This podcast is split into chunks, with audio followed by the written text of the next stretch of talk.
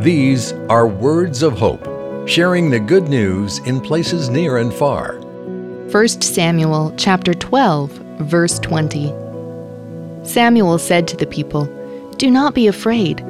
You have done all this evil, yet do not turn aside from following the Lord, but serve the Lord with all your heart. The Israelites, they were afraid.